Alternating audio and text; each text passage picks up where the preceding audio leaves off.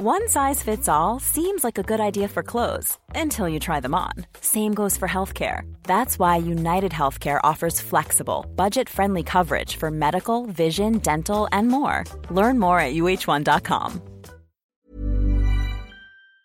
När jag började så tyckte jag att det här med 1,6 kändes um, som lite kort. Alltså dels lite kort och sen också så ville jag helst inte behöva bli stressad att springa det fort. För att jag ville ha den här, mm, använda det till någonting annat, alltså till att komma in i en lugn känsla snarare. Um, och då tyckte jag att, då hittade jag på det här med 20 minuter istället, som nu har blivit ganska poppis i Mm, Sverige i alla fall. väldigt, eh, I Sverige så är det många som kör enligt det 20 minuters Mm. konceptet. För jag tyckte att, okej, men jag springer i 20 minuter istället, jag sätter en tid, och så kan jag springa precis hur långsamt som helst, och bara se till att jag på den tiden kommer minst 1,6 kilometer, vilket man ju egentligen alltid gör, Mm. om man överhuvudtaget joggar.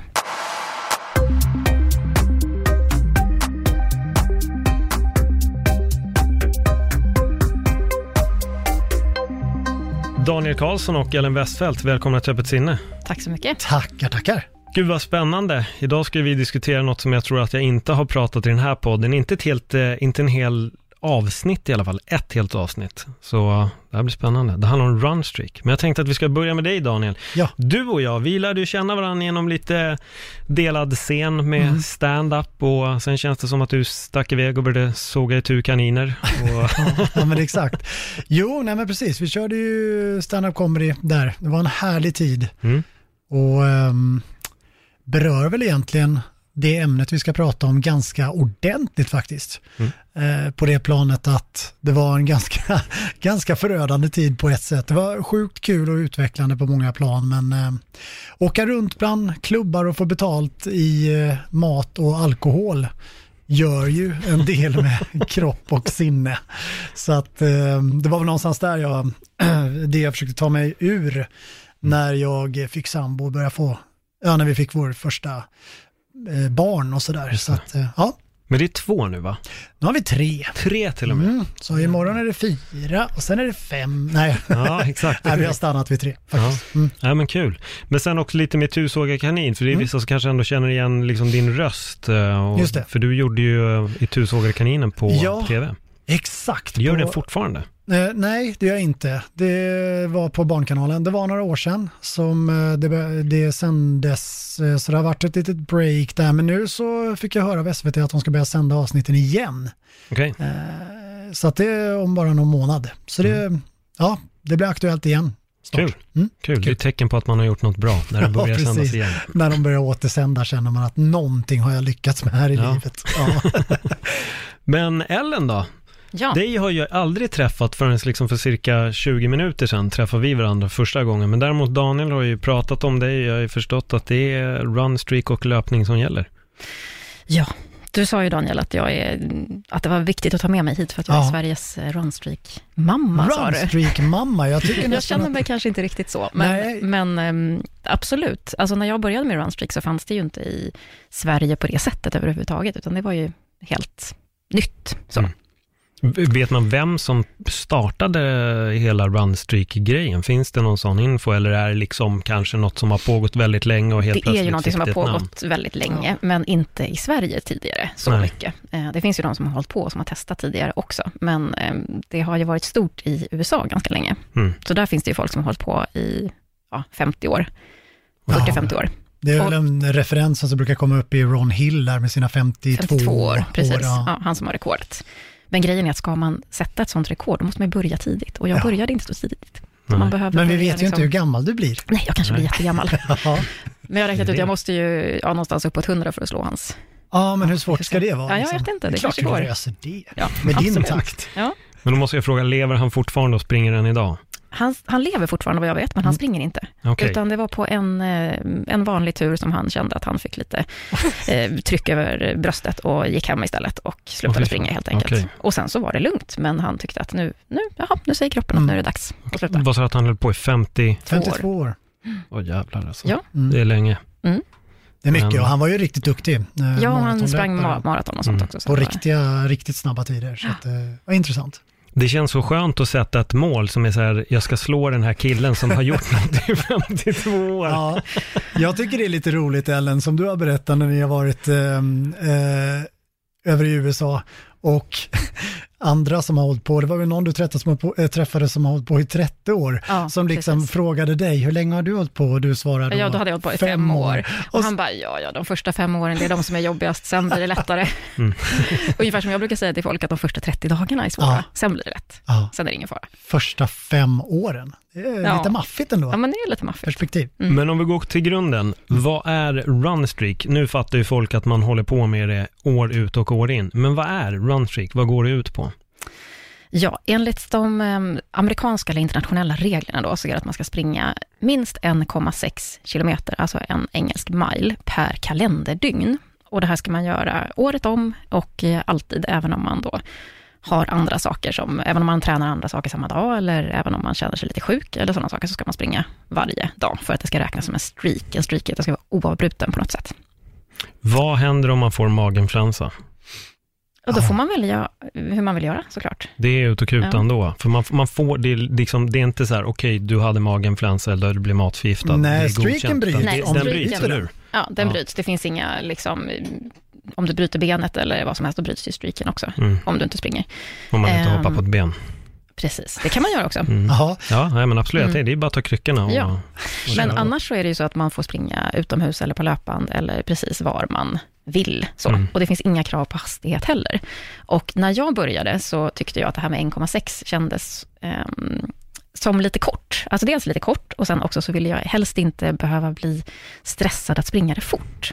För att jag ville ha den här, mm, använda det till någonting annat, alltså till att komma in i en lugn känsla snarare. Ehm, och då tyckte jag att, då hittade jag på det här med 20 minuter istället, som nu har blivit ganska poppis i Mm, Sverige i alla fall. väldigt, eh, I Sverige så är det många som kör enligt det 20 minuters Mm. konceptet. För jag tyckte att, okej, men jag springer i 20 minuter istället, jag sätter en tid och så kan jag springa precis hur långsamt som helst och bara se till att jag på den tiden kommer minst 1,6 kilometer. Vilket man ju egentligen alltid gör, Mm. om man överhuvudtaget joggar. Jo, för vad brukar, om man springer snabbt eh, kilometern, det är, då rör det sig om några minuter. Ja precis. Ja, precis. Fem, sex, det är Ja. snabbt om, eller Ja. Mm. jag har inte exakt koll på tiderna, men jag för mig när jag PT-testade lite folk, så jag får mig att de som klockade runt fem, sex minuter gjorde det ändå väldigt mycket snabbare än många andra. Mm. Mm. Kilometern pratar jag Mm. nu då, Ja, inte precis. om, om Precis, ja. mer. Ehm, Nej men så det där 1,6 kan man ju ganska lätt riva av på 10 Ja. minuter om det är så att man jobbar på lite. Och jag ville inte ha den stressen, utan jag ville kunna känna att okej, det är 20 minuter det handlar om istället. mm. Vi sätter en tids... Mm, det blir ju en annan, Det blir en eh, annan grej. En annan grej, definitivt, när man är ute och... För du har kört lite grann på det här 1,6. Jag började med 1,6, precis. Och min tanke med det egentligen, varför jag valde det, var att jag ganska tidigt in på min runstreak blev, ehm, jag tror inte ens jag faktiskt visste om din eh, tanke med 20 minuter då. Eh, utan jag, det fick jag reda på ett tag senare. Men min tanke var att eftersom jag blev sjuk, eh, lite så här småkrasslig i alla fall, så kände jag att 1,6 var nog. Och sen har jag tänkt att om jag nu blir sjukare eh, framöver så är det skönt att bara veta att jag ska inte vara ute länge utan jag ska bara köra 1,6. Mm. Så det har varit liksom mitt sätt att se på det. Det är egentligen två helt olika aspekter. Men det handlar egentligen lite om samma sak. För, Ja, för sam- mig är det ju också det att, Mm. alltså vissa gånger så har jag ju mått jätte, det var någon gång jag hade alltså så fruktansvärt ont i magen en gång Mm. och då sprang jag i typ 14 tempo. Liksom. Alltså jag kom ju inte, jag kom ju bara kanske 1,8 eller något sånt där kilometer på de 20 minuterna. Men Mm det känns ändå mycket bättre att kunna, alltså för mig känns det mycket bättre Ja, att kunna ta det. Jag och tar det jag- jättelugnt och kör i 20 minuter. Jag hörde av mig Så. till dig bara för några dagar sedan och sa att jag är faktiskt inne på att fundera på att styra om till 20 minuter. Därför att jag har känt ibland att eh, när jag har kört 1,6, det är väldigt sällan jag springer 1,6 utan jag, det blir ju mer. Sen 2018 så springer jag aldrig mindre än 2 kilometer och det är mitt lägsta. Det är, det är om jag har ansträngt mig eh, väldigt mycket på någon löptur, kanske kört, kört väldigt hård eh, backträning och jag känner att min kropp behöver vila. Då kanske jag kör eh, två kilometer två eller tre dagar på raken och känner att nu får jag ladda ur liksom och, och ta det lugnt. Och Du måste bara fråga, vad Mm. springer du som mest? Eh, jag har sprungit 45 som mest. Är det ditt rekord? Jag tror det är mitt rekord. Mm. Så att jag är ju inne på, ehm, jag håller ju på att vilja eh, springa ultra, alltså över, över maraton då. Förklara lite om Ultra. Ja, ultra är alltså alla distanser som är över ett klassiskt maraton då. Eh, så eh, vad kan man säga, den, den kortaste ultran är väl normalt 45. eh, Ja, 45 kan vara, ibland är de 43 också. Ja, Alltså ett, maraton är ju 42 195 meter. Och ibland kan en- ultra då vara 43 kilometer. Det- Men då lägger man oftast på ganska mycket höjdmeter, så att det ändå tar väldigt mycket längre tid. Ja. Men egentligen då, allting över 42 195 är ultra. Mm. Men sen så är vanliga distanser är kanske 5 mil eller 10 mil eller Mm. 16 mil, då 100 miles till exempel. Nyfiken på din längsta, vad är det? Ja, det beror lite på hur man räknar. Alltså jag har sprungit, alltså mitt distansrekord, eller det längsta i distans jag har sprungit är eh, 253 kilometer, så 25,3 mil. Eh, Vänta, men, säg det där en gång till. ja, 253 kilometer. På en Eh, löpning. ja, på en löpning. Det var egentligen ett misslyckat lopp, därför att jag skulle springa... eh, 32 va? Jag skulle springa 32 mil, jag skulle Ja. springa alltså då 200 miles. Mm. Eh, men jag klarade inte det, utan jag klarade bara 25 mil. Då. Du är så dålig Ellen. Jag vet, Ja, jag vet. Det var vi ett- avbryter ett stort, det här eh, avsnittet. Jag känner att jag skäms. Ja. Men, men sen så brukar jag, jag gillar ju inte egentligen att springa de här platta loppen, utan jag gillar att springa i berg och med väldigt mycket höjdmeter. Så att jag räknar ju det, det är ju en mycket större utmaning. Så att, alltså 100 miles lopp då, 16-17 mil, har jag sprungit ja, över 10 stycken sådana lopp. Men ganska många också då med väldigt mycket höjdmeter och där man håller på i kanske två dygn. Så mitt tidsrekord då på den typen av lopp eh, var 52 timmar och 20 minuter på ett Var lopp. det dårarnas diagonal? Dårarnas diagonal. Som, och det är ju egentligen, ja, det var ett fruktansvärt tekniskt lopp. Mm. Så det Var, tog ju så. var, var gjorde du det? Eh, det ligger på en liten ö som heter Reunion Island, som är en fransk koloni utanför Mauritius, utanför Okej. Afrikas östkust. Inte det, för att jag vill minnas någon dokumentär som jag såg för väldigt länge sedan, där de sprang väldigt, väldigt långt och eh, i de här långa distanserna och den här långa tiden så började också hallucinationer uppstå. Ja Ja, okej, Det- du får jättegärna berätta lite. Alltså, ja, alltså det konstiga är ju att jag på mitt eh, allra första långa lopp, jag sprang ett, alltså som, där jag höll på i två dygn, då hade jag jättemycket hallucinationer eh, på andra natten. Ehm, I form av vad? Vad såg du? Alltså vad? Ja, alltså jag såg jättemycket tangodansare och sånt där. Och jag såg gula påsar som hängde upp i träden och sådana där saker. Alltså väldigt mycket konstiga saker. Jag hade precis börjat spela Pokémon då också med barnen, så jag såg väldigt mycket Pokémon också i skogen. Så att, Försökte du fånga dem? eh, ja, inte riktigt. Men, men alltså det där är ju, egentligen så klassas inte det där som hallucinationer, har jag för, fått lära mig sen, Mhm. utan det kallas för hägringar egentligen. För att hallucinationer är när, man, när det är fler än ett sinne inblandat. Så jag ringde till eh, min sambo Jonny då och berättade att jag mådde så här och så sa han, ja men pratar de med dig? Och så sa jag, nej det gör de inte. Ja men då är det lugnt. För att så, Så länge, de länge- inte, så länge det bara är, är liksom synen, eller bara hörseln, eller bara ett sinne, så är det liksom, då, är det, då är man ganska okej. Då är det ingen risk att man hamnar i psykos. Så. Men när det, man börjar liksom känna så här lukter, eller att någon pratar med en samtidigt som man ser någonting som inte finns, och så där, då, då kan man börja fundera lite. Liksom, när du får det här, är du medveten om att det här finns inte? Eller blir det någon gång då du tänker, fan vad det är mycket plastpåsar som hänger i träden? Alltså oftast så är det att vad mycket plastpåsar hänger i träden. Ja. Och sen efter en stund så bara, nej, fast det kanske inte är det riktigt. Ehm, men det lustiga är ju att när jag har varit pigg och till exempel sprungit tillsammans med någon annan och när ehm, eh, vi sprang den här dårarnas diagonal, jag och Jonny, så, så såg ju han lucior där i skogen. Och jag sa, men det är ingen lucia där borta och du hittar ju bara på. Ah, ja, men vänta, vänta, kolla, kolla, kolla så där. Att han kunde liksom inte riktigt fatta. Men sen efter det så har jag har ju inte, det är många gånger som jag inte hallucinerar alls, eller ser några hägringar alls. Och på den här dårarnas diagonal så var jag vaken 70 timmar i sträck. Mm. Eh, såg ingenting konstigt överhuvudtaget. Jag var Ja, väldigt trött. Och hur är det? För det här är ju något som har diskuterats också, det här med att vara vaken för länge kanske inte heller är den optimalaste. Det är inte alls jättebra. Nej. Det är inte bra. Det är mycket bättre om man kan sova en kvart eller eh, tre minuter bredvid stigen eller så. Men Mm. jag har en slags, jag har väldiga problem med det och snarare då inga problem med att hålla mig vaken när jag Nej. springer. Så att jag kan vara vaken väldigt länge.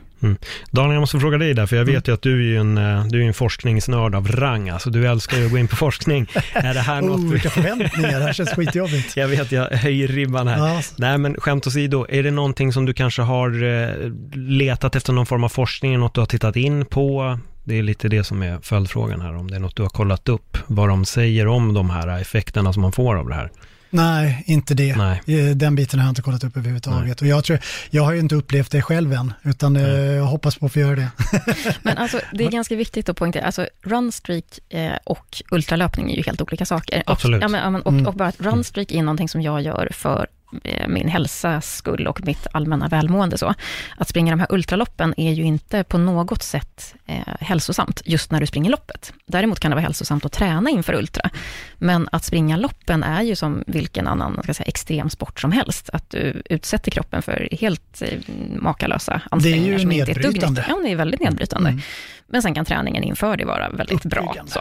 Men hur lång återhämtning känner du att du behöver? För jag menar, du, du fortsätter ju att löpa. De flesta skulle kanske vara så här, okej, okay, nu kan jag vila en vecka ifrån mm. löpning. Precis. Men du, är ju en, du har ju ändå det här kravet på dina ja. 1,6. Och det tycker jag är så himla bra. Därför mm. att jag, innan jag började med runstreaken så sprang jag ju ultralopp då också. Men då kunde jag ju vara alltså, superstel och kanske inte kunde gå och inte vågade springa eller någonting på minst en vecka, tio dagar.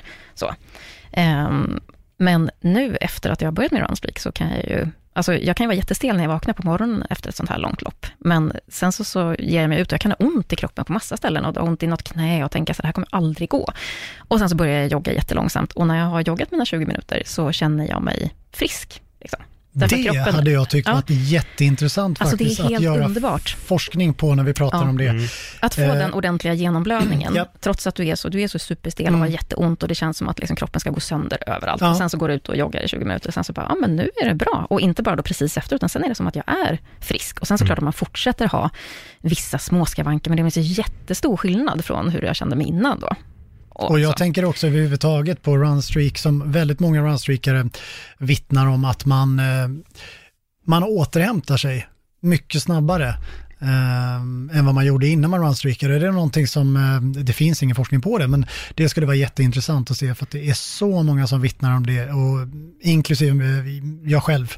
Jag tycker det är en enorm skillnad att när jag går ut och kör någonting som är hårdare och tuffare, kanske lite mer höjdmeter och jag känner mig sliten, så går det över bara på kanske två dagar, det som tog tidigare minst en vecka. Det känns nästan som att det blir någon form av nedvarvning Ja. Istället mm. för att bara liksom så här bli helt kall och ja. lägga sig och ta det lugnt, mm. så är det som att man så här mm. varvar ner kroppen Och när folk pratar successivt. om det här, att man, man behöver ha vilodagar och det är jätteviktigt Absolut. och du måste ligga på, ligga på soffan med benen högt efteråt och sådär. Och det, visst, så kan det kanske vara för vissa, men för mig så har det ju inte alls varit så, utan jag behöver den vilan fast i rörelse. Men det är ju också jätteviktigt att poängtera då att jag springer väldigt långsamt de här dagarna efteråt. Mm. Och sen så kanske jag tar, alltså i återhämtning efter ett sånt lopp, så kanske jag tar tre veckor efter det med mm. enbart runstreak. Mm. Alltså, sen kanske jag gör annan träning också, men alltså ingen annan löpning, utan då springer jag bara 20 minuter om dagen. Och då kanske jag ser till att springa så långsamt att jag kommer kanske två kilometer på 20 minuter. Alltså och det är ju det vi pratar om, rörelse. Och det är det svår, eh, när runstreak-konceptet får kritik så är det ofta det med att man, att man säger att kroppen måste vila och det kan inte vara bra att ta ut sig så varje dag.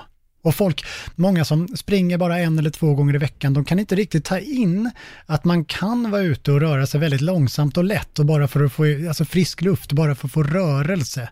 Eh, utan man har en bild utav träningen som att den ska vara stenhård och du ska vara helt slut. Och det går väl både Ellen och jag, absolut, håller vi med om att skulle man göra så varje dag så är det ju självklart ja, inget bra. Det är ju bara hål i huvudet, mm. på riktigt, mm. tycker jag. Så att jag tror kritiken som kommer är egentligen inte eh, man, man, man går in i det med, med fel fokus. Ja, någonstans. men det är ju ofta de som tror att man, att man ska springa, att, eller mm. att vi gör det också, att man springer minst en timme hårt varje mm. dag och att det är så vi gör. Alltså det var ju det är så den, min första tanke, mm. tills ja, vi nu förklarar då att det verkligen är 1,6 kilometer per dag, inte mer. Men det känns också på något sätt, det är ungefär som att säga, du har gått eh, från måndag till lördag, så på söndag får du inte ta ett steg. Nej.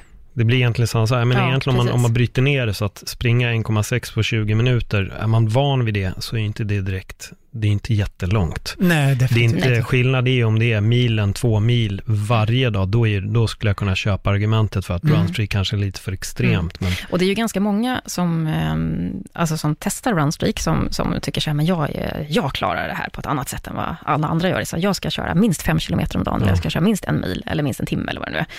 så kanske de klarar det i en månad eller någonting sånt, men det händer ju alltid saker. Du blir, mm. ja, det händer någonting. Och livet, som gör att det är svårt. Jag tror också livet det, det, ja, livet kommer alltid mm. emellan på något eh, sätt. Det, men så är det verkligen. Det, det händer grejer som är helt oförutsedda, eh, så det är sig bara och ja. Så vad ska man göra? Mm. Jag vill bara fråga en fråga här till er båda. Mm. För att börja med dig då Ellen. Eh, löpband eller att springa ute? Vad jag föredrar? Ja.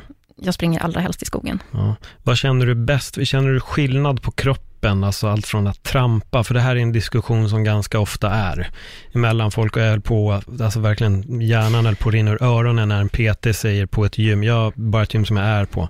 Han bara, det är ingen skillnad på löpande och springa ute. Du får frisk luft om du är ute. Och så vart det så här, åh nej, nej, han kan, inte, han kan inte ha skillnad. sagt det. Men, men samtidigt så, alltså, för mig är det inte så enkelt som att säga att eh, ute eller på löpan. Jag springer ganska mycket på löpan också, Mm. för att jag tycker att det är roligt att träna på gym också. Och då passar jag ibland på att springa mina 20 minuter på löpan ibland också. Men för mig är den stora skillnaden om du springer på asfalt eller om du springer i terräng. Där är den stora skillnaden. Alltså, och asfalt då är ju för mig lite att, lik, att likställa med löpan för att det är platt och du får ingen variation på det sättet. Så det är därför springer jag helst ute, men helst i terräng. Mm. Och all, ännu hellre höjdmeter, så att man får även styrkan på det sättet. Just det. Daniel, samma fråga till dig. Mm, nej, jag säger också, jag har sprungit på löpband under mina, min runstreak är nu på eh, 569 dagar och jag har sprungit två av dem på löpband och alla andra har varit utomhus. Eh, därför att jag värderar jättemycket den, alltså själva upplevelsen eh, och inte bara löpningen i sig utan jag gillar den friska luften och eh, den egentiden. Har gärna inte en massa andra ljud av eh, andra gymmedlemmar och sånt som tittar och hörs. Och, utan jag, jag, jag värderar verkligen egentiden högt. Musik eller ingenting? När du Eh, löper? Både och. Eh, Jag gillar att ha musik. Däremot så är jag lite konstig. Alla tycker att jag är jätteskum. Jag kan springa mestadels och lyssna på väldigt fina ballader. Mm. Samtidigt som jag springer. För alla, alla tänker ju träning, I have a tiger.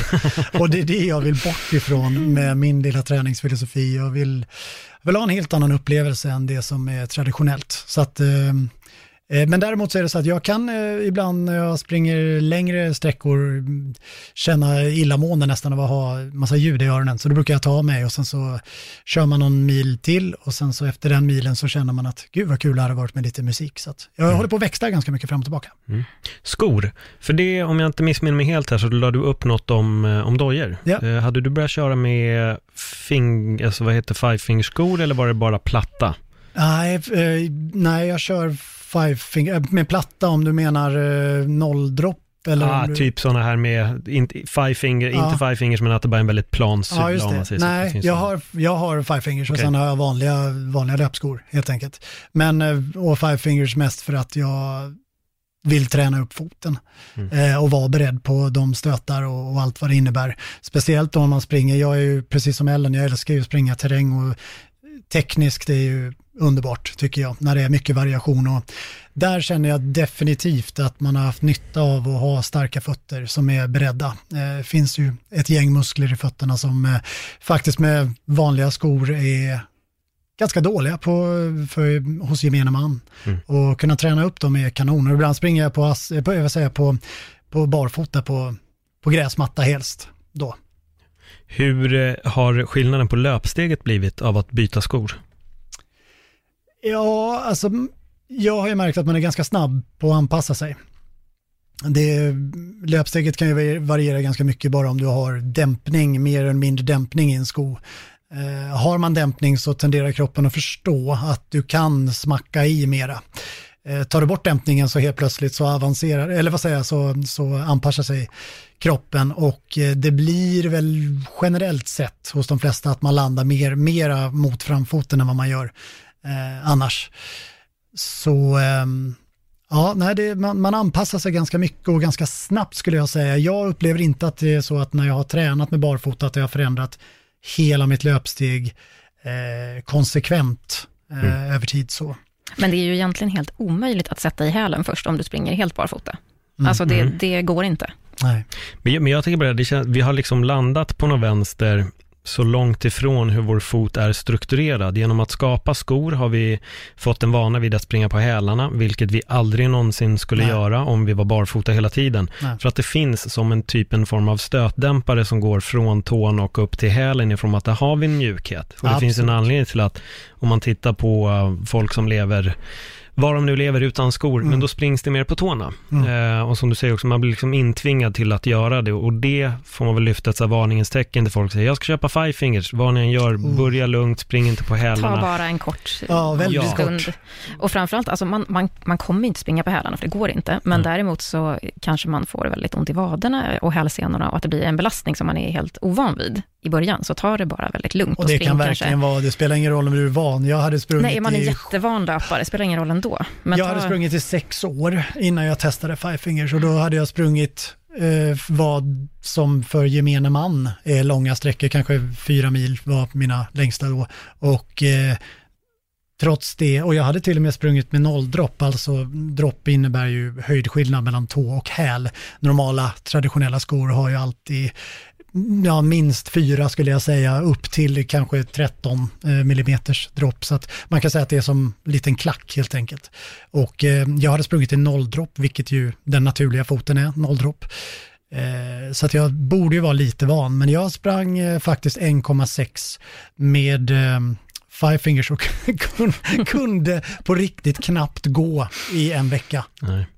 Så illa. Så det ska man ju akta sig för. Man kan ta liksom så här tre minuter första gången och Mm. kanske fem minuter nästa och så här, öka på långsamt. Verkligen. Kompis som är kiropraktor som sa, det, för att jag använder five fingers själv, när, bara när jag är på gymmet, vad jag än gör så har jag alltid dem på mig. Ja, det. Eh, för att jag, min högerfot var så krampig i flera år att jag hade nästan problem att gå i strumpläst. Aj, aj, aj. Så jag började tvinga mig in mig i five fingers nu är mina fötter mycket, mycket bättre. Så är det sommar så går jag barfota i största möjliga mån Ja, jag kan. Ja, du har stärkt fötterna för. Verkligen, ja, men det är natt och dag alltså. Men då hade han fått höra av folk som är så här, ah, köpte mig alla five fingers, värsta skiten, sprang en timme, nu är jag förstörd.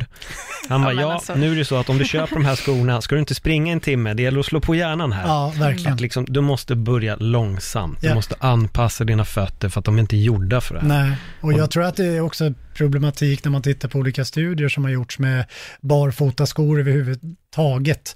Eh, tunnare och eh, med five fingers och barfota har man ju gjort vissa studier. Att det är, Ja, att löparskadorna ökar så Ja, och jag- enormt. Men jag tror att man går in i det lite fel och du, anp- alltså det, det, det jag tror på, det jag förespråkar för andra, det är variationen. Jag säger absolut inte att man ska springa, eh, springa helt barfota och jag, jag tycker inte att allt naturligt är det bästa alltid, utan vi kan absolut hjälpa naturen på traven med, med olika former av dämpning och, och, och allt vad det nu är. Men eh, den forskning jag har sett i fall tycker jag att det, det blir lite knasigt för att man, man räknar med att man ska byta ut tvärt och helt och bara springa med, med five fingers. Och vi är så pass förstörda med våra fötter idag Mm. så att det, nej det kan vi inte göra riktigt. Utan det kommer ta väldigt lång tid innan man skulle kunna göra en sån grej. Jag tycker det är lustigast bara man åker till Asien, där står folk i skåtposition hur enkelt som helst. Sen Ja, sitter man visst. här i här kan Sverige, man inte. folk kan inte ens Nej. komma ner. Nej. Vilka har fel? Är det vi Ja. eller är det dem? Ja. Men det är nog vi som är ute och snurrar Ja. och behöver ändra. Och ha mindre problem och Ja men verkligen. Men jag tänker lite på, när vi ändå kom in på lite så här skottposition och rörlighet och rörelse och stretch och allting. Hur, är det något som du implementerar i din egen träning för att kanske... Jag försöker göra det, Mm. Eh, absolut. Eh, och sen så är jag kanske inte riktigt lika, alltså det, ibland så är det svårt att leva som man lär. Ja. Alltså jag jobbar ju som ultralöpningscoach också och då försöker jag alltid, alltså jag tycker det är jätteviktigt att man både, ja men alltså jobbar med rörlighet och stretch och eh, kanske yogar eller gör andra komplementerande saker också och mycket styrketräning för att hålla ihop helt enkelt. Eh, men eh, det, jag, jag, jag förstår varför man har svårt att göra det, för jag tycker själv att det är ganska tråkigt. så att jag behöver ha liksom något lite roligt ja. kring det. Men eh, rörlighet är ju jätte, jätteviktigt. ja, jag har haft som mål i tre år nu att komma igång med det. Så att eh, snart så. Snart, precis. Ja, men det är svårt, när man älskar löpning och älskar att vara ute och Ja. springa, så kan det vara svårt att bara, men nu ska jag ställa mig och göra de här. Så. Men för mig hjälper det ju ofta att jag har något stort lopp eller så, som jag vet att om, om eh, sex månader ska jag springa här, då vet jag att jag måste träna på ett annat sätt för att klara det. Och då, då gör jag det. Har du något stort lopp på G? Eh, just nu har jag faktiskt inget stort lopp på G. Eller jag har ju nästa sommar, men ingenting just nu. nu. Vad är det då? Utan, ja, då tänker jag springa ett lopp i, som jag har sprungit två gånger tidigare egentligen. ehm, som heter Ejumiak, eller Ehunmilak, i Baskien, som är 100 miles, alltså 17, ja, det är nästan 17 mil och sen så 11 000 höjdmeter. Jävlar, Så det är trevligt. Mitt på sommaren och det är varmt också. Det brukar vara jättevarmt. Första gången där var det 34 grader varmt vid start och andra gången var det väl ja, bara 28 typ. Så det är ju ganska bra. Hur jobbar du då? Jag tänker nu med vätska. Ja, alltså loppen har ju vätskestationer Okej. utplacerat, så att man, eh, men det, ibland kan det ju vara tre, fyra, fem timmar mellan dem, så då, man, man bär ju med sig det man behöver i en liten ryggsäck. Så man Mm. har ju med sig vätska medan man springer, men man får också tänka på att ta mycket salt, så att man inte bara spär ut allting i kroppen, för man behöver dricka, man behöver också äta salt och energi såklart också. För det, det, är en, det är bra att du upp det där, för det är någonting som jag tycker att väldigt många missar. Många tror bara att det gäller att hydrera sig med liksom, alltså rent vatten, men folk glömmer att när du svettas, så vi tappar salter också. Det är väldigt mycket alltså- som lämnar kroppen. Grejen är att vad jag har förstått så finns det ingen, eh, alltså det finns ingen forskning som egentligen, alltså jag vet inte om det är att de inte har gjort forskning tillräckligt mycket, eller som inte, att man inte har kommit fram till det, men som egentligen då pekar på att man behöver salt på det sättet. Men däremot så är det liksom varenda löpare som testar att ta salt tillsammans med vatten mår ju så pass mycket bättre. Mm. Så att det är, mm, alltså man Många behöver som ju... upplever det som ett mirakelmedel Ja, bara hälla i sig salt. verkligen. Mm. Och det är ju jätte, jätte ofta som det ja, trötta löpare, så får de lite salt bara, så blir de jättemycket piggare. Ja, Jag vet Charles Palloquin är en proponent för det. Han sa det, han, när folk börjar skära bort saltet från sina dieter, han vill bli galen. Ja, är det det, det är inte det som ska bort, liksom, utan saltet måste i. Så han, vilket jag gör varje morgon, jag kokar vatten, har ner en halv lime och en tesked Himalaya-salt. Och det dricker jag varje morgon när jag vaknar. Mm. Bara för att återhydrera Mm. kroppen. Och det har jag hållit på med nu i cirka två år. Mm. Nej, men jag tror att det kan vara till och med farligt när de till exempel på Stockholm Marathon vissa år när det har varit väldigt varmt och så hör man hur de säger kom ihåg att dricka jättemycket allihopa nu. Och de ropar Mm. ut i högtalaren dricka allihopa. Och så blir man så här, men är det ingen som säger åt dem att de ska kanske ta något salt också? Eller åtminstone äta ett chips eller en saltgurka till eller någonting? Utan här kommer de här stackarna som pressar sig som tusan som inte är vana vid att springa. Och så dricker de tre liter liksom på One size fits all seems like a good idea for clothes until you try them on. Same goes for healthcare. That's why United Healthcare offers flexible, budget friendly coverage for medical, vision, dental, and more. Learn more at uh1.com. Quality sleep is essential. That's why the Sleep Number Smart Bed is designed for your ever evolving sleep needs. Need a bed that's firmer or softer on either side? Helps you sleep at a comfortable temperature? Sleep Number Smart Beds let you individualize your comfort so you sleep better together. JD Power ranks Sleep Number number 1 in customer satisfaction with mattresses purchased in-store. And now, save 50% on the Sleep Number limited edition Smart Bed for a limited time. For JD Power 2023 award information, visit jdpower.com/awards. Only at a Sleep Number store or sleepnumber.com. två timmar. Dricker både innan start och efter start. Det är inte Mm. konstigt, men det är ju det är inget bra. Jag vet att min storebrorsa sitter och jublar nu när du nämnde chips, för han gillar att löpa. Och Ja, han då kan han peta i sig en massa chips. Han sa det vid, ja, man har sagt det vid tillfälle, han bara, man kan käka chips. Och han gillar chips. Så jag Ja. tycker det är roligt att du upp det. Men det är saltet, det är Ja, lite det som precis. är... Jag gjorde faktiskt det nu. Jag var ute och sprang i skärgården och skulle, jag håller på att träna inför en egen utmaning när jag ska springa åtta mil, eh, Huddingeleden. Och då som träning så åkte jag till en ö i skärgården och sprang eh, en, ett maraton runt, runt några varv och då var det en handelsbod och då var det faktiskt efter tre och en halv mil någonting så var det att jag, jag kände mig jäkligt svag och mådde lite illa och sådär. Då köpte jag salta godisar och liksom sög på dem och så spottade jag ut dem och så höll jag på så. Och Det, det gjorde faktiskt husen där med. Mm. Så att, eh, ja, vad Alltså, det nu är, jag vet inte. Någonting som alltid är med i min löparrygga är ju sådana här små saltpåsar från typ en snabbmatsrestaurang. Just det, De är ju grymma, för de kan du bara liksom öppna, hälla ut på handen och bara slicka i det lite rent salt bara. Och det, det är ju som mirakelmedel. De bra paketerade och allting. Om man nu inte gillar att ta salttabletter varannan timme och så. Det kan man göra också om man springer lite längre längre, Men att alltid ha med det i nödfall är ju som, det är guld.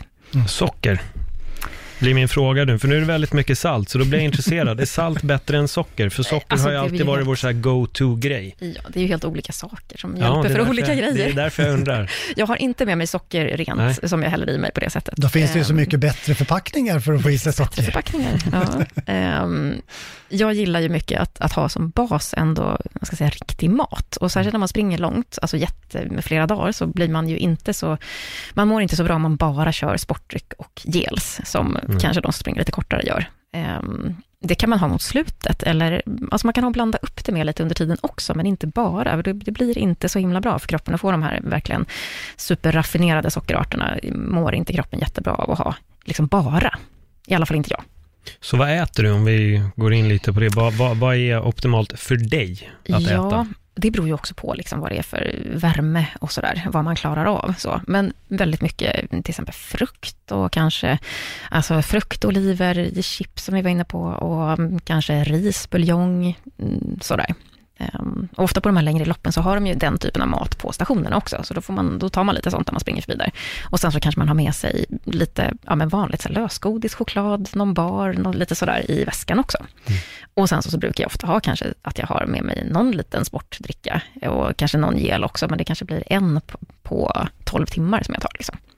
Daniel då, vad föredrar du att käka inför något av dina lopp? Alltså, mina har ju varit så pass korta än så länge, så att jag har liksom inte lagt någon större vikt i det, utan det första jag kommer uppleva nu är väl mitt min, eh, min åtta milare nu, som jag kommer faktiskt säga, det har jag frågat eh, Ellen och hennes man eh, Jonny väldigt mycket eh, om vad jag ska ta eh, och sådär. Men det är det, är, man blir, man, alltså det är det som är så konstigt. Man blir helt dum i huvudet vad gäller sträckor när man umgås med de här galningarna.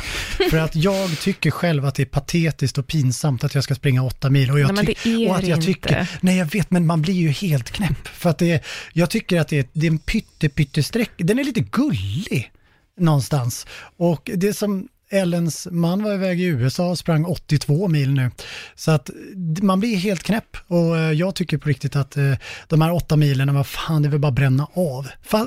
Fast jag då innerst inne är oerhört ödmjuk och förstår att det här är en lång sträcka och jag umgås med fel människor. Men alltså mitt, mitt allra första åtta mils ja. Eh, lopp som var Täby Extreme Challenge, och då sprang jag då 50 miles, då, mm. som är åtta mil då. Det tog ju 17 timmar och en kvart eller någonting sånt. Därför okay. att jag, och det var så fruktansvärt långt. Och så, alltså, jag sprang mm. på ganska bra i sex mil. Mm. Och sen så kraschade jag helt. Och sen var de där sista två milen, var ju, först vilade jag i typ tre fyra timmar i värmestugan tills jag överhuvudtaget kunde mm, resa mig upp igen.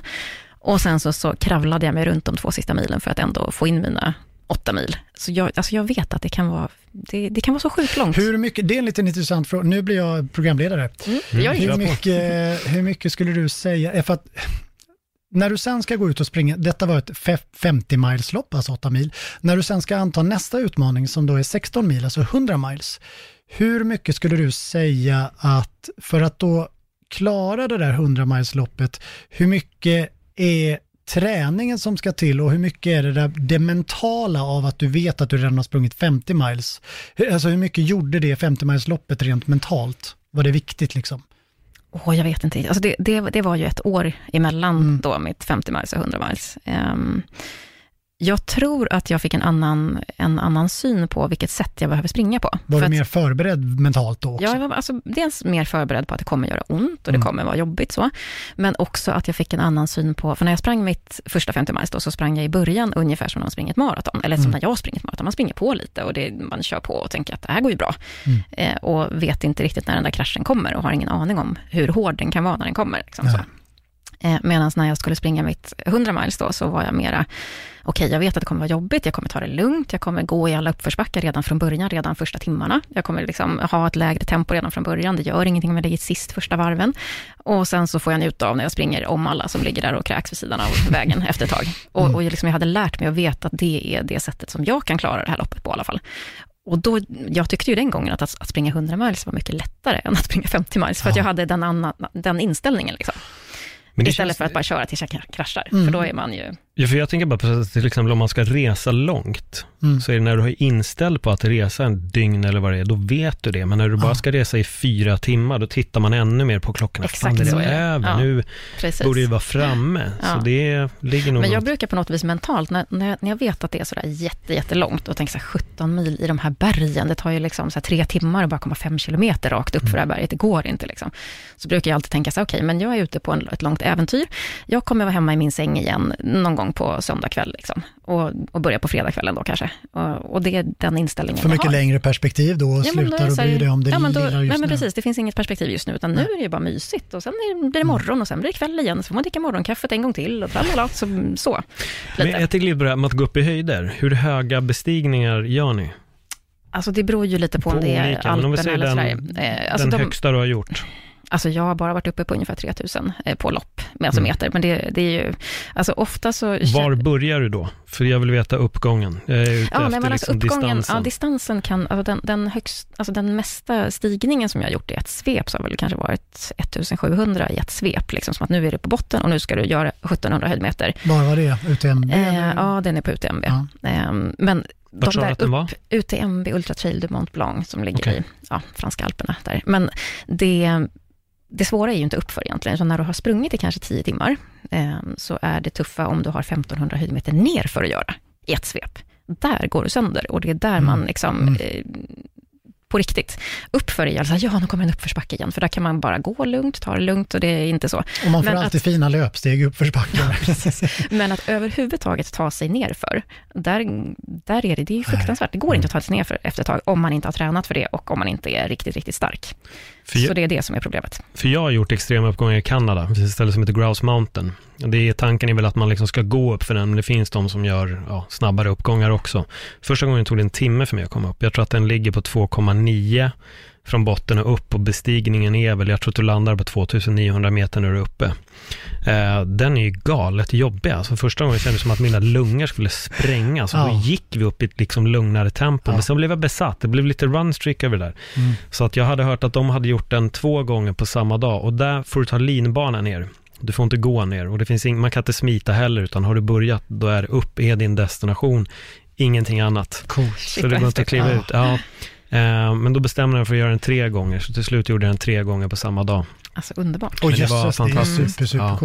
Ja. Eh, det var skitskönt. Ja, jag älskar ju att springa ner för det är ju det jag gillar Mm. och det är det jag är bra på. Um, alltså jag är ganska så seg uppför jämfört med andra, men jag är väldigt snabb nerför. Så att jag vill ju hellre ha de här där man liksom kan få åka linbana upp och få springa ner. Okej. Um, många Du gör gånger ner. omvända. Ja, det är Mm. härligt. Mm. Första gången jag sprang med Ellen var faktiskt nerför Hammarbybacken och då tävlade vi och sprang precis allt vad vi kunde nerför och då höll vi på att springa in i ett rådjur minns jag faktiskt. Det var en meter ifrån och vi fick stanna och rådjuret hann inte undan. Då gick det fort. Ja, så var det. Ja, det var faktiskt... Jag blev jätteimponerad över att du var så bra tekniskt nerför Åh, där. tack. Ja. Nej, men jag gillar också det. Jag, jag älskar att släppa loss nerför eh, och jag tycker att det kan vara jätteenerverande. Det, man märker det när man, har, när man har tränat väldigt mycket på det så märker man att de som inte har tränat blir otroligt långsamma nerför. När man springer lopp, eh, trail-lopp, så...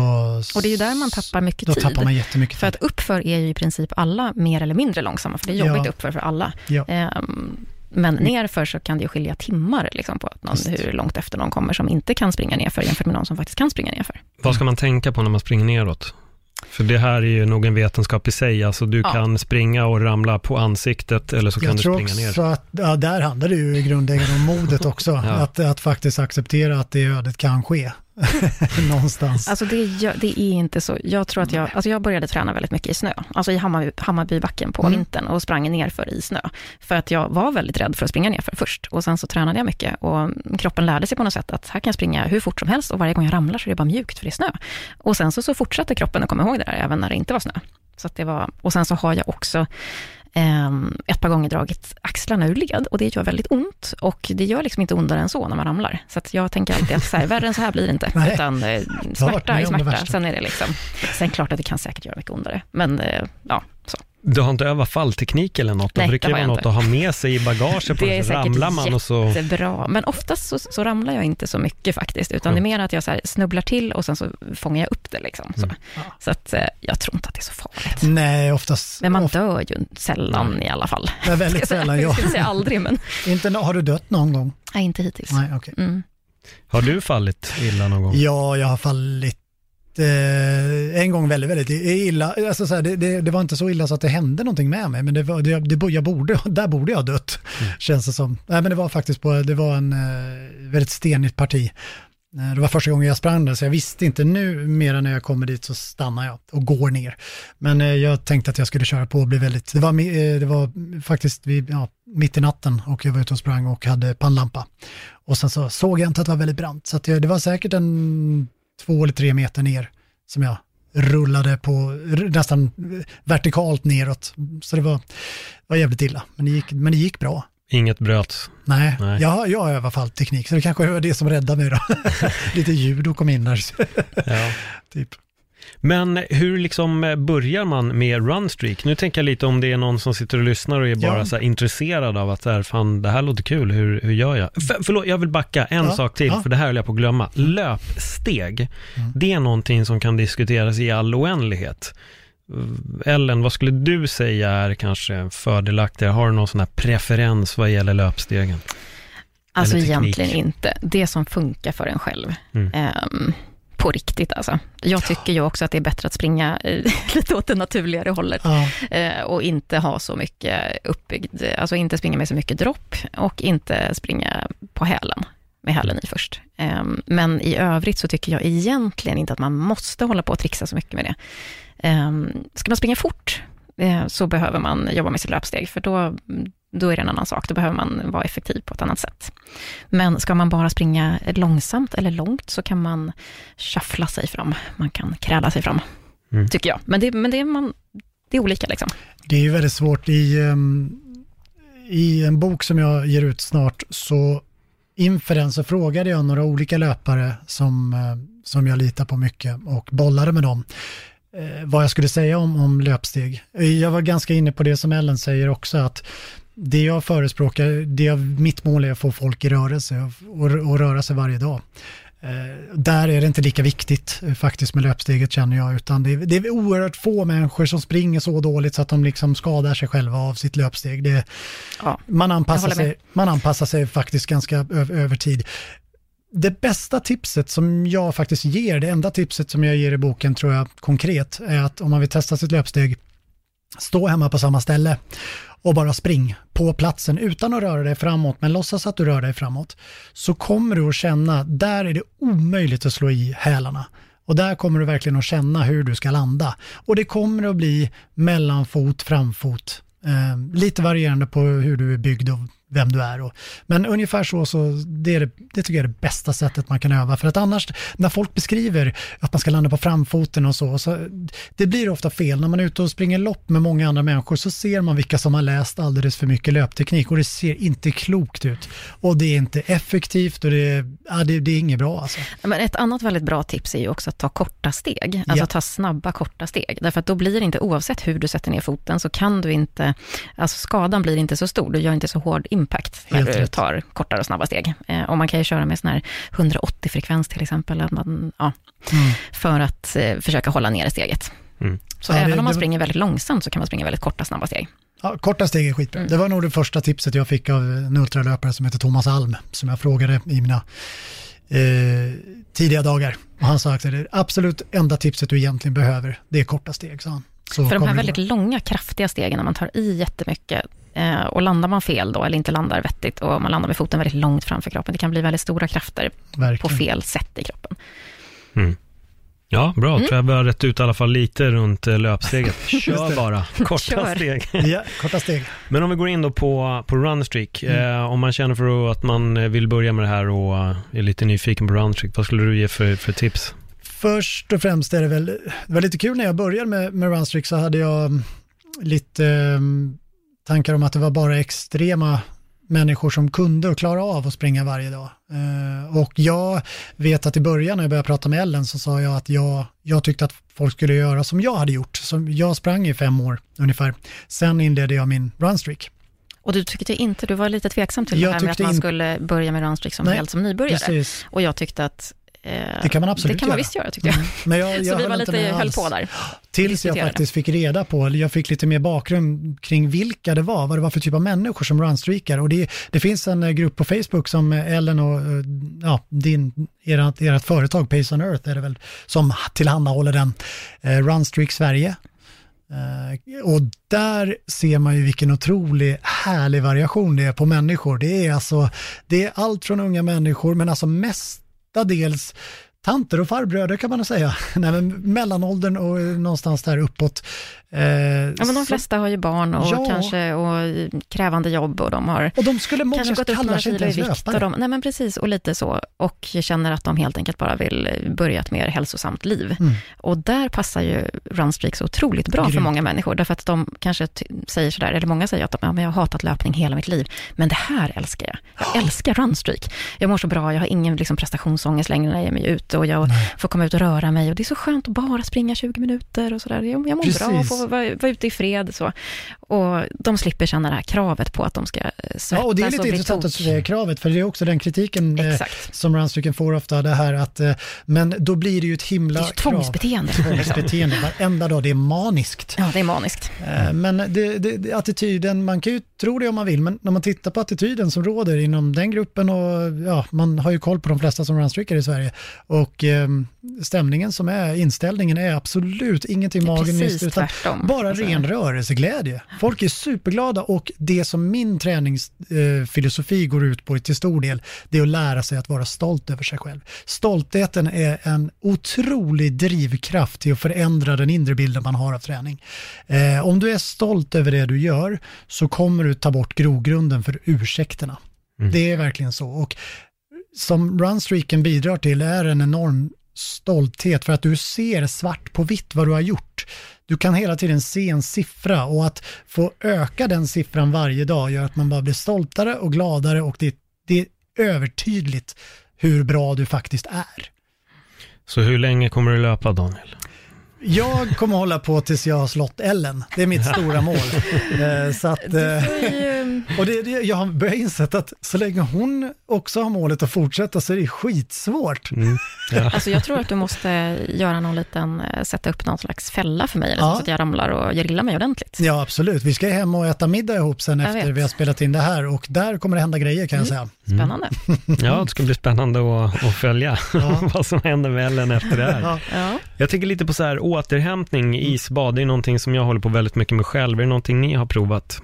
Jag har inte gjort det, men du har, ni, har inte ni varit inne lite på sånt där med Alltså, värme och kyla? Och, Jo, men alltså iskalla duschar tycker jag är jätte, jättebra. Mm. Och det är väldigt bra, alltså det är ju bra både återhämtningsmässigt, men framför allt så tror jag att det är bra för parasympatiska nervsystemet och att man lär sig, alltså dels det, men sen också att man eh, lär sig eh, att först är det jobbigt, alltså lite så här pannbensträning. Det Mm. är fruktansvärt jobbigt och hur många gånger jag än dus- duschar kallt så tycker jag att det är lika fruktansvärt jobbigt först varje gång. Hur men kallt är det då? Alltså, kör du verkligen kallaste men så kallaste? kallt det går. Liksom. Ja, det. Eh, och det är olika duschar som kan ge olika kallt, men, men eh, man vet att det är fruktansvärt jobbigt, men om man Mm. bara står ut de här liksom, 20 sekunderna eller vad det nu är, så slappnar kroppen av och andningen går ner och man blir så här, ah, men det är ju ganska skönt. Liksom. Så får man bara akta sig för att få så här, brain freeze, för det är ju lite ont i huvudet. Ja, jag är men annars livrädd är för det- kyla. Alltså, jag Är på riktigt helt superlivrädd. Alltså, jag kunde... Men kan du inte, kan vi inte få utmana dig här nu? Kan du, tror du att du kan ha en iskall duschstreak på eh, 30 dagar? Och se alltså, hur det det ett förändrar ditt liv? Sjukt, nu låter jag som de här icke-löparna som säger att "Vad fan, jag kan inte ens springa en gång. Så du känner klarar jag. inte ens en gång?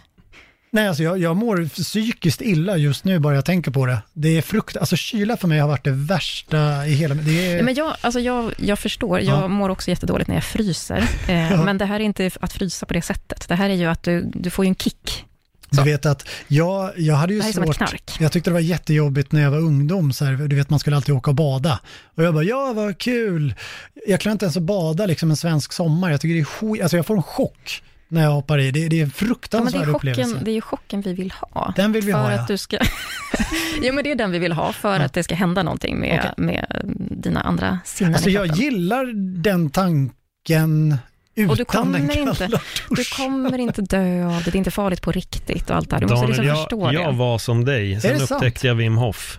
Exakt. Och efter det, nu har inte jag en streak Nej. för att det har hänt vissa Ja. månader att jag inte har hunnit duscha kallt av olika anledningar. Men annars så är det dagligen andningsövningar, kalldusch, rörelse. Får jag fråga- Alltså det här är svagt. fantastiskt. Ja, upplägget då för de som lyssnar och ser som är som jag, vad är upplägget rent konkret? Upplägget för andningsövningarna, man gör en serie och det är 30 djupa andetag där du fyller lungorna. Äh, Nu pratar vi inte i duschen utan... Det här är för innan för- du går in. Mm, Jag kör utan andningsövningarna, Ja. men det går bra här shit, hardcore. Men det är därför du tycker det är jobbigt också. Ja, ja, absolut. Det är det det är. absolut. Men jag gillar det där att det är jobbigt först Ja. och sen blir det bra. Aha. Men det man gör, man drar djupa andetag, Ja. fyller lungorna fullt, släpper ut halvvägs, så man andas in och släpper ut. Och så gör man det igen och då töms ungefär halva lungan. Mm. Man gör det 30 gånger, på sista andetaget släpper du ut allt, håller andan så länge du kan. När du behöver andas in igen, fyller du lungorna helt, håller 15 sekunder, sen gör du om det här. Tre gånger gör du det. Det är väldigt mycket som kommer hända när du gör de här andningsövningarna. Dels kommer du få stickningar i kroppen, du kommer få massa kickar på många plan. Men det lustiga är att jag kan säga att de dagarna jag gör som Ellen och struntar i andningsövningarna, alltså det är lite kallare att Ja. att duscha. Jag förstår det. Så, ja, så man, det är ganska lätt att liksom stå ut. Och Men sen, när du, har gjort, när du har gjort de här övningarna då, och så står du där och håller på att svimma med stickningar, då, då är du naken typ, eller? ja, jag kliver på- in i duschen. Ja, och så Ja. kliver du in bara och så, så skåll, skåll, nej tvärtom, iskallt vatten och sen bara kör du liksom rätt in. Jag börjar ju alltså typ antingen så armar eller Ja, jag skulle ben säga och det, till slut. eller- jag, ja. jag brukar börja på olika sätt. Okej. Jag fick ett tips av en poddgäst, bara allmänt, att man ska försöka variera starten. Mm. Inte näs, nödvändigtvis för duschen, men bara allmänt. Så ska man försöka ändra lite saker under vardagen om man har vissa vanor. Så då började jag med att så här, ibland är det armarna, ibland är det benen, ibland är det huvudet direkt, ibland är det nacken, Mm. Kroppen. Jag går olika. Men eh, man kan börja med att duscha en vanlig duschning med varmt och så avslutar du på slutet med kallt. Mm. Jag missuppfattade Wim Hof där, så jag började direkt med svinkallt i tre minuter flera dagar på rad. och sen Oh, förstod jag är- att, aha, oj, jag missuppfattade. De första dagarna, jag stod ju och skrek och Ja. huttrade. Men sen blev det bara en vana. Och det lustiga är att de senaste vintrarna så har i, i princip min bombarjacka varit min vinterjacka. Jag fryser inte alls på samma sätt längre. Jag har på riktigt inte varit sjuk en enda dag sedan jag började med, med Wim Hofs andningsövningar och kallduschar. För att det här triggar autoimmuna självförsvaret också. Det finns en bok där, för forskarna har ju hakat på Wim Hof nu Mm. och liksom gjort studier på honom där han har bevisat att det påverkar eh, liksom vagusnerven, stimulerar och du kan liksom Precis. stimulera ditt Jo, eget jag har immunförsvar hört helt om det där själv. Mm. Vilket är tvärhäftigt. Så jag är, jag är hooked. Och mitt längsta kan jag säga. Åh, det kommer det, ju bli finns, så det nu. finns på Facebook. Jag löser en eh, Rubiks kub Ah. i en isvak. Är det sant? Ja, och sen tog jag, snappade upp det ett steg, så jag löser även en 5x5 kub i en isvak och det tog nio minuter. Och då var isen, Coolt. alltså den var några decimeter Ah, tjock på den videon. Häftigt. Så det, då blir det problemlösning och kyla. Så Och det, kyla. nu ska du lära dig, du ska göra trolleritrick i är en isvak. ultra. Ja, det är väldigt ultra. Det är ultra. Mm. Eh, vad sa du? Nu ska jag lära mig trolleri. Du ska göra trolleritrick i en isvak, så du ska bara Ja. hålla lugnet och framföra en show. Ja, just det. En show i en isvak. Ja, Och eh, det går hand i hand med min fasa för kyla. Men det blir underhållande på YouTube förmodligen. definitivt. definitivt. Ja, det Men du bygger liksom, man bygger en Ja. inre värme, det är det det kallas för, inner heat. Man får upp eh, värmen. Mm. Eh, och det, kan, det är något jag kan märka har gynnat mig, för att jag har varit, nu har jag kommit igång med konditionen igen, Mm. men jag har varit jätteslarvig en lång tid. Så varje gång jag börjar med kondition igen, så är det kroppen som säger stopp, inte lungorna. Mm. För att jag jobbar ändå dagligen med mina lungor, de får alltid arbeta. Så Just det har hjälpt mig även på, på den biten. När kommer din bok? Min bok skickas från tryckeriet imorgon. Finns den till försäljning då eller? Den finns redan nu till försäljning. Okej. Eh, och den kan man väl hitta lite överallt. Den heter Runstreak, att springa varje dag. Mm. Heter den. Eh, så att den kan man ju söka på och hitta. Men det är Whip Media som har gett ut den. Så att där hittar man den i, i, i Whip Medias eh, shop också. Eh, men så att den kommer ut och vi ska ner till eh, bokmässan nu och eh, signera en massa. Jag har ju med fyra andra, bland annat Ellen då, och sen tre stycken till medförfattare som, som ger sina eh, historier och sina runstreaks och berättelser om varför. Och det är också där lite för att jag vill eh, Ellen vill jag ha med från början eftersom hon är så kunnig och har, och har Sveriges längsta runstreak. Men de andra vill jag ha med för att visa på vilken bredd eh, olika typer av människor eh, det är. För det är verkligen vitt skilda olika människor eh, så, som, som förenas i, i runstreaken. Mm. Eh, sådär. Så att eh, det ska bli kul att se vad folk eh, tycker om den. Mm. Spännande. Mm. Om man vill följa dig på, på din resa, var, var hittar man dig? Man kan följa mig på eh, Instagram på, då heter jag trollkaren understreck Daniel understreck Karlsson. Eh, väldigt långt och konstigt, men det fick bli så. Eh, det är väl eh, mest där. Jag har också en som heter, jag, min träningsfilosofi heter ju träningstrolleri. Eh, så det bloggar jag om, träningstrolleri kan man söka på. Och det finns också traningstrolleri på Instagram faktiskt. Ja. Mm. Ellen? Ja, på Instagram så heter jag Veselle med W. Ehm, och sen så kan man också då följa eh, Pace on Earth, som är det företaget som jag jobbar med, som håller på med ultralöpning och inspiration. Ehm, Och då är det Pace on Earth. Och också tipsa om eran podd, tycker jag är skitkul. Ja, vi Eh, har ju en podd eh, som heter bara Pace on Earth Podcast, som är, eh, handlar om ultralöpning, men även ultralöpning ur ganska många olika perspektiv. Och vår slogan är ju att ultralöpning är som livet. och det finns ingenting som är omöjligt, så vi, vi har ju gäster av alla möjliga slag. Mm. Ehm, så det är väldigt Det är väldigt häftigt. intressant Mm. och jag ska säga det också att det passar ju, det är verkligen inte bara ultralöpare eller de som är extrema med löpningen på något sätt utan ni har ganska många lyssnare som är väldigt moderata, vad ska man, eller vad ska man säga, I, i, i, i, Ja, men som- inte, inte ens eh, kallar sig löpare. Så Nej, att, men eh, verkligen, mm, verkligen så. Så Mm. det är kul. Det är bra. Spännande. Ja. Ja. får jag bara säga att jag Ja. firar dag 2200 idag, kommer jag ju på. Ja, just Min det. så det är ganska, Ja. det är så halvjämnt. Ja, ska vi Lite ta jämnt. ett litet hurra? Ett, två, tre. Hurra, Hurra. hurra, Hurra. Hej. hurra. Ja, Ja. mm, tack. ja, det var bara det. Ja. ja, och det är ju bara början. Det är bara början, om man då ska hålla på i 50 år, så att så har jag Exakt. inte ens... Det kommer bli lättare snart Ellen. Mm, Jag vet. Jag, jag har ju ändå kommit över, så att jag har hållit på i sex år nu, Ja, så de har ju kommit över de här första jobbiga fem åren. Ja. Så snart, Känns det lättare? Kändes det officiellt lättare när det var så här, Uff, det här är år 500, nej, fem år och en dag. Nu känns det nej, enkelt. det kändes inte alls så. Men däremot så tyckte jag att det började kännas lättare när jag hade kommit över så här, två, tre år, för då var det ju liksom Mm. mer i mitt liv bara, någonting som fanns. Det var inte så, Jag börjar känna Ja. sådär att man, jag, jag känner ju redan så att jag, jag minns inte, jag tycker ju att jag inte springer, på riktigt. Så tycker jag att jag inte springer fast jag springer varje dag. Eh, det kan gå en vecka och jag känner att nej, nu är det dags för en löptur liksom. En ordentlig löptur. Och Ja, men så kan jag också känna. Mm. Och det ibland frågar någon mig så här, ah, men eh, vad har du sprungit idag då? Bara, men jag har ju inte sprungit idag, vad menar du? Så här, eh, ja, just det, jo, det är klart, jag har ju Det sprungit idag. ju. Just det, jo, men alltså det, menar du så? Jo, men det gör jag jämt. Men jag har inte liksom tränat ordentligt Nej, på nej, där. så kan jag säga. Men det är kanske är därför det lockar folk också, att det inte är, för det är lite när ni nämner det här så känns det, det nu tar man liksom bort det här kravet med milen, som Verkligen. jag tror är det som ligger på många, att så har jag inte gjort milen så är jag liksom inget bra. Exakt. Nu skär man ju ner det väldigt ordentligt, säger så här, men 1,6 kilometer då, det är bra, det räcker. Då har du gjort ditt och Mm. sen om man vill köra milen en dag, men kör den. Mm. Men det är Men att man fortfarande får vara 1,6 stolt och glad över Mm. den här, det här lilla man gör. Och det hjälper ju så oerhört många att bara Mm. komma ut. Ja, det gör det verkligen. Och alla kan ju göra det någonstans. Jag brukar säga det att man börjar med att fjantspringa, det är eh, min lilla, mitt lilla uttryck som jag använder. Och då menar jag att man ska springa så pass långsamt att man känner sig fjantig om någon skulle se dig. Du ska alltså känna att det är ytterst pinsamt. Så pass sakta. Så sakta ska du börja springa om du inte är van. Och sen ha, bara släpp varenda tanke på att det är för långsamt.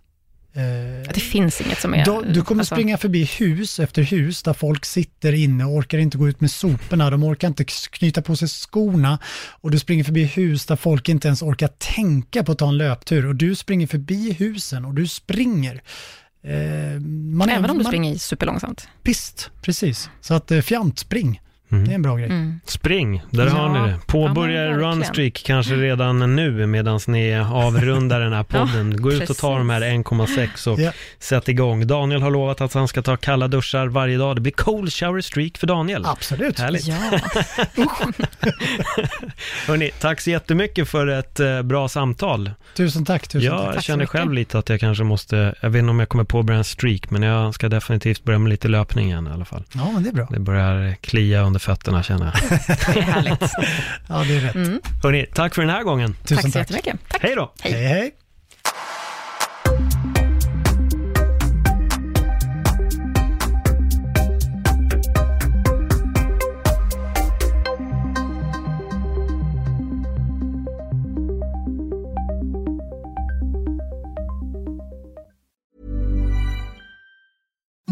Imagine the softest sheets you've ever felt. Now imagine them getting even softer over time. That's what you'll feel with Bowl and Branch's organic cotton sheets. In a recent customer survey, 96% replied that Bowl and Branch sheets get softer with every wash. Start getting your best night's sleep in these sheets that get softer and softer for years to come. Try their sheets with a 30-night guarantee. Plus, get 15% off your first order at bowlandbranch.com. Code Exclusions apply. See site for details.